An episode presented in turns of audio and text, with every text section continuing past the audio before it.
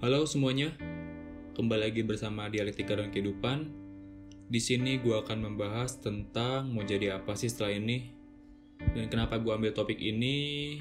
Karena beberapa dari teman-teman gue lagi rasain rasanya bimbang, ragu, dan takut pada mindset sendiri yaitu gue takut nggak jadi apa-apa setelah ini. Padahal menurut gue banyak banget jalan sesuai passionnya masing-masing. Kala itu pun gue juga merasakan apa yang sedang teman-teman gue rasain saat ini. Tapi gue percaya apa yang gue kerjakan saat itu ayah dan ibu gue selalu mendoakan. Dan apa yang ayah dan ibu gue doakan saat itu pasti Tuhan dengarkan. Gue punya mindset seperti ini.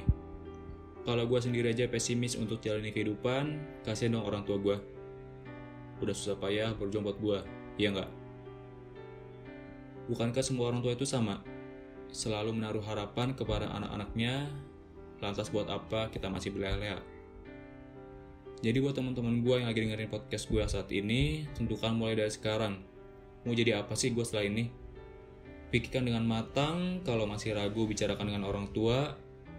Yang terpenting adalah, kalau lo udah menentukan suatu keputusan, maka lo wajib menjalankan keputusan itu. Karena keputusan lo itu lahir dari suatu gagasan yang telah lo pikirkan dengan matang lo punya cita-cita tinggi, kejar. Gua Fahriza, sampai jumpa di episode dialektika dan kehidupan selanjutnya.